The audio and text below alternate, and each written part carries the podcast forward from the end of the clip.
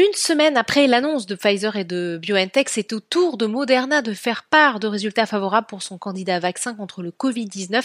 Les premiers résultats des essais cliniques de phase 3 ont en effet montré une efficacité de 94,5% supérieure donc à celle annoncée par Pfizer la semaine dernière. La bonne nouvelle a littéralement propulsé le CAC 40 qui a franchi un nouveau palier à 5500 points en séance. Il faut également noter que l'accélération de la production industrielle en Chine le mois dernier soutient la tendance.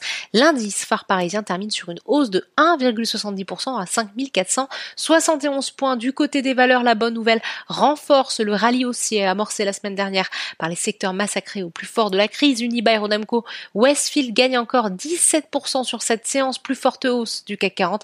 L'action est manifestement dopée aussi par ce nouveau coup de tonnerre au sein du groupe et le retour de Léon Bressler qui prend la tête du conseil de surveillance du groupe d'immobilier commercial sur le SBF 120. Le retour en grâce des foncières commerciales se confirme aussi presque 12% de hausse pour Mercialis, plus 7,53%.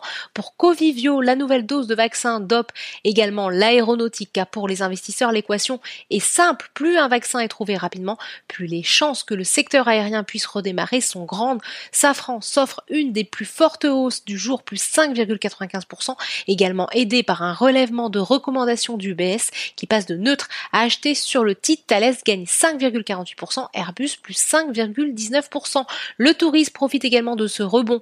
Air France KLM presque 12% de hausse, Accor presque 8%. L'automobile et les banques sont également en hausse et la perspective d'un retour à la normale profite aussi au pétrole dont les cours progressent aussi bien sur le Brent que sur le WTI, ce qui permet à Total d'être une nouvelle fois une des locomotives du CAC 40 sur le SBF 120. Les parapétrolières savourent à l'instar de Valourec plus 25% de hausse à l'inverse, il y a comme un air de déjà vu pour les valeurs technologiques qui sont pénalisées.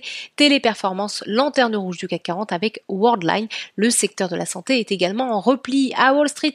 L'appétit pour le risque est lui aussi favorisé par les annonces de Moderna.